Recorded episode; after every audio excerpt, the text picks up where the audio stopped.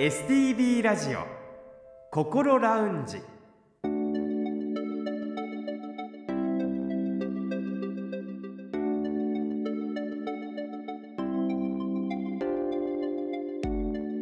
おはようございます。北本隆夫です。日曜日朝6時15分になりました。この時間はあなたの心にそっと寄り添う心ラウンジをお送りします。心の悩みは人それぞれですがそんな悩みを一人で抱えてしまってはいませんか？この番組ではそんなあなたのために未来に向かって前向きな一歩を踏み出せるような情報を時間の限りお届けしてまいります。この後6時30分までぜひ心ラウンジにお付き合いください。それでは今週も心ラウンジのアドバイザーをお迎えしましょう。札幌友メンタルクリニック古誠代理事長です。先生おはようございます。おはようございます。今週もどうぞよろしくお願いいたします。よろしくお願いします。さて5月は家族の参考書のパート3として1日1テーマでお送りしています。今日は最近よく聞くようになったフレイルについて勉強していきます。まずフレイルとは何でしょうか？そうですね。フレイルって言葉はね最近ね、えー、よく聞くようになりましたけれどもまあフレイルというのはですね主にですね加齢として置いていきますね、はい、あるいは病気とかであの心身ともにですね、えー、少しずつ十分機能しなくなってですね弱くなっていくそのような状態ですね、はい、具体的に言うとどういったことでしょうえっ、ー、とですねまあ一番皆さんあの身近にあるのはおそらくこの加齢ですね、えー、高齢者の方がですね、えー、それから、えー、高齢者じゃなくてもですね慢性的な疾患例えば、えー、高血圧糖尿病とかいろいろありますよね。はい、でそうするとですねこの病気もしくは、えー、加齢によってですねこの生活が一人でやっていける、えー、自立した生活を維持する。この力がですね落ちていったりしますよね、はい、それから私たち精神科医からするとそれとともにですね精神状態もですね弱くなっていきますよね。こういうのをねフレイルと言いますよね。だからフレイルというこう病気の名前があるというわけではなくてフレイルは状態のことを表している。そうですよね。あの完全な元気バリバリな状態でもなくて何もできへんそういう状態の間ですよね。そこを触れると最近言うようになってきたと。そうです。えー、この数年言うようになってきましたよね。この健康な状態と介護が必要な状態との中間地点にある状態と。そうですね。特に高齢者の場合。はあ、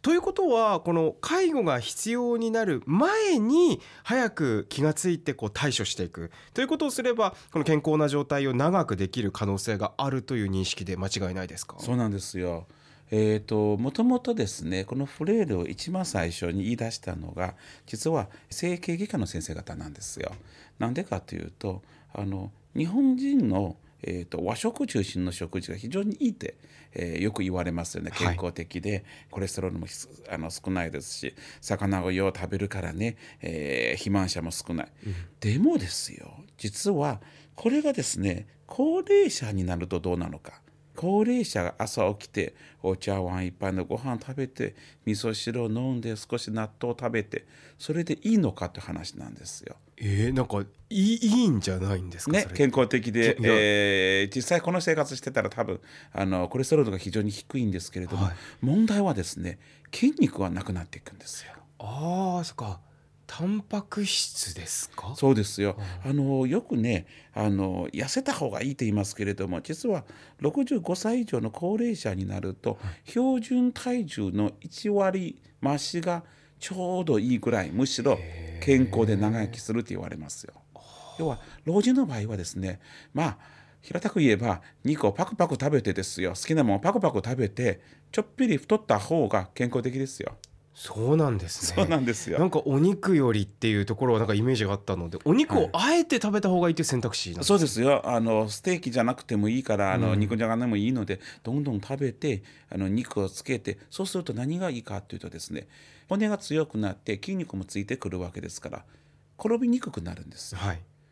転びにくくなるといつまでも自分の足で歩けるから健康でいられるそれを一番最初に言い出したのが整形外科の先生方です。そうなんですね、はい。あのそういったところでそのいわゆるフレイルになる状態ではなくその前の健康な状態を長くできる可能性があると。そうですよ。で整形外科の先生方が言い出してから「いや内科もそうありますよ、あそういえば精神科もありますよ。言いたいこといっぱいありますよ、皆さんに知ってほしいこといっぱいありますよ」って皆さん言い出して触れる言葉が、えー世の中で普及するようになりました。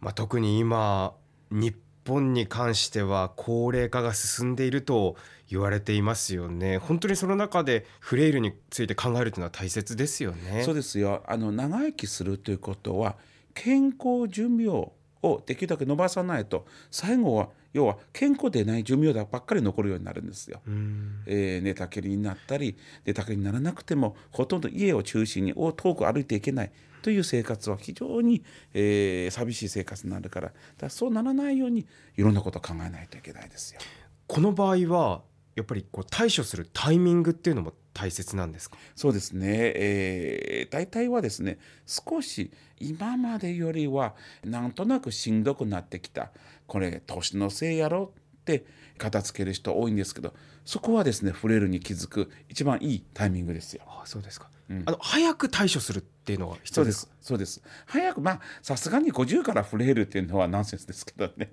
私の年で、えーフレイルになったらどうしようと普通は考えないですけれどもね。うん。だけど少なくともですね遅く対処するのは非常に良くないことなので、何でも年のせいにしないでちゃんと何をすればいいかを考えていくことですよ。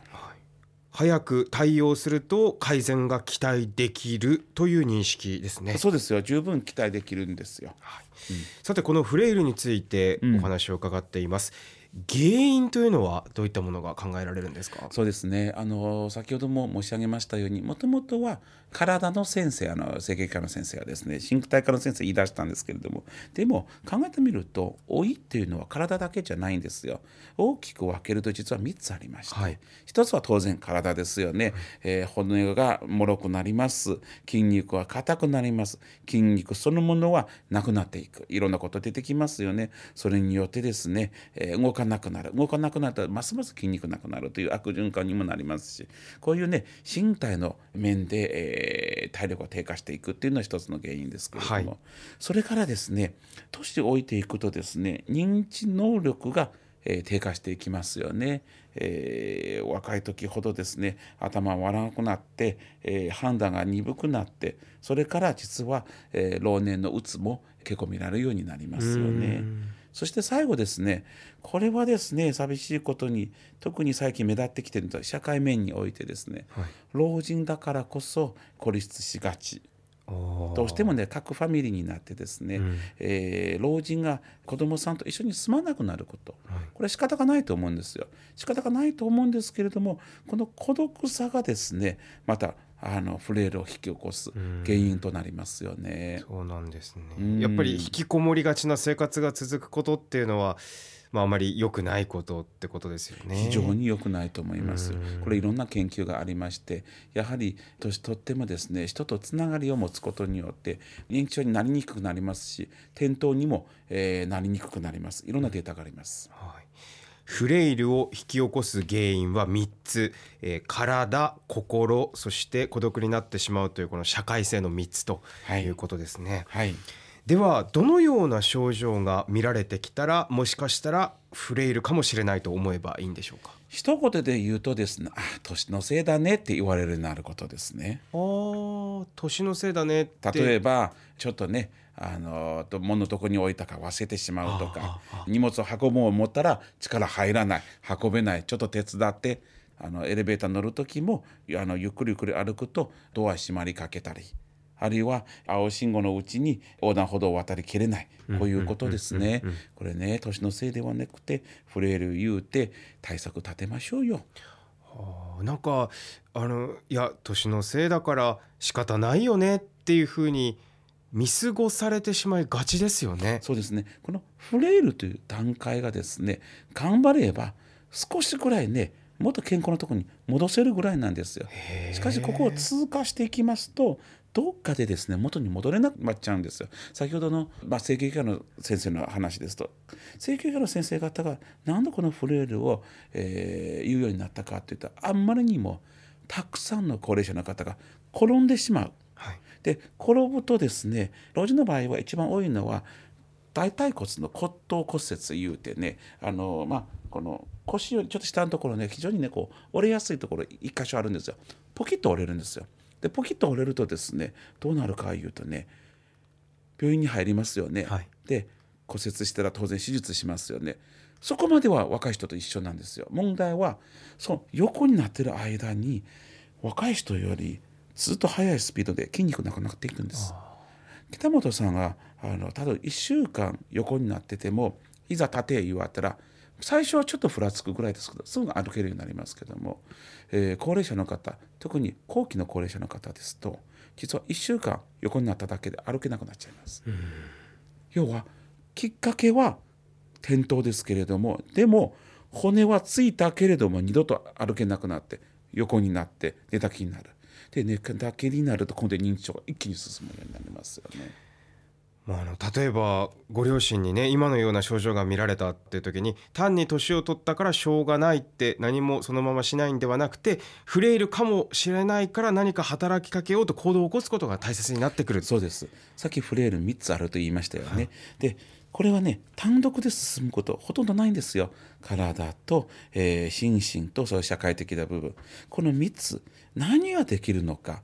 ご本人と一緒に考えて、えー、働きかけていくこと僕すごい重要だと思うんですよ。これ治療ができるっていうことなんですか？治療まあ病気じゃないので治療とは言いません、はい、けれども改善少なくとも現状維持する方法は何なのか。身体においては例えばご老人の筋肉を維持するためにさっき言ったまず、えー、何でも食べてください。和食中心が必ずいいとは限らない。それから体を動かす。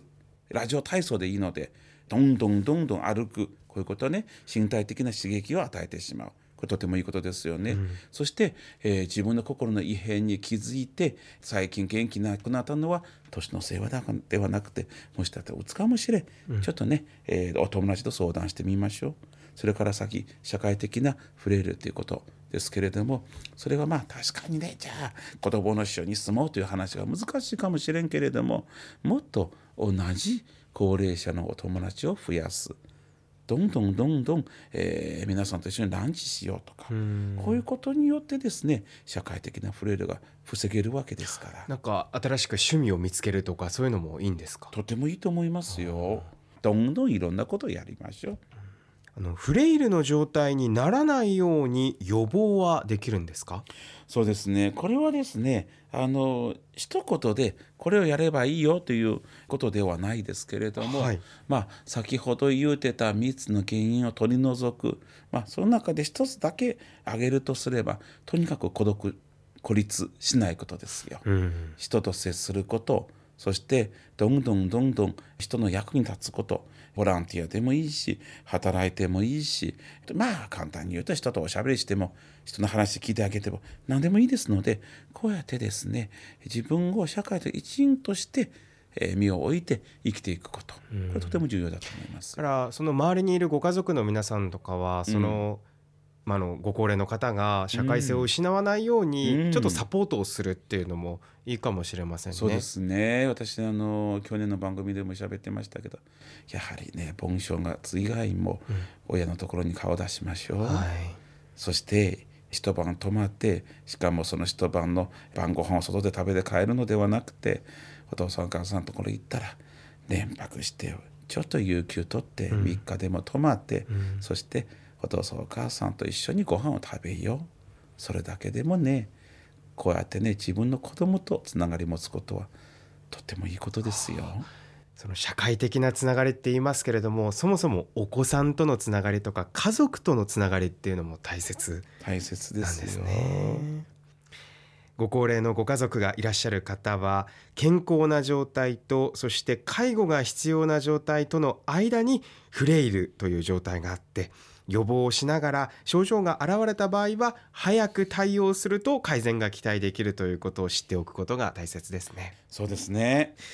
さて今日は家族の参考書パート3フレイルについてお話を伺いました。それでは先生来週もどうぞよろしくお願いいたします。よろしくお願いします。STB ラジオ心ラウンジ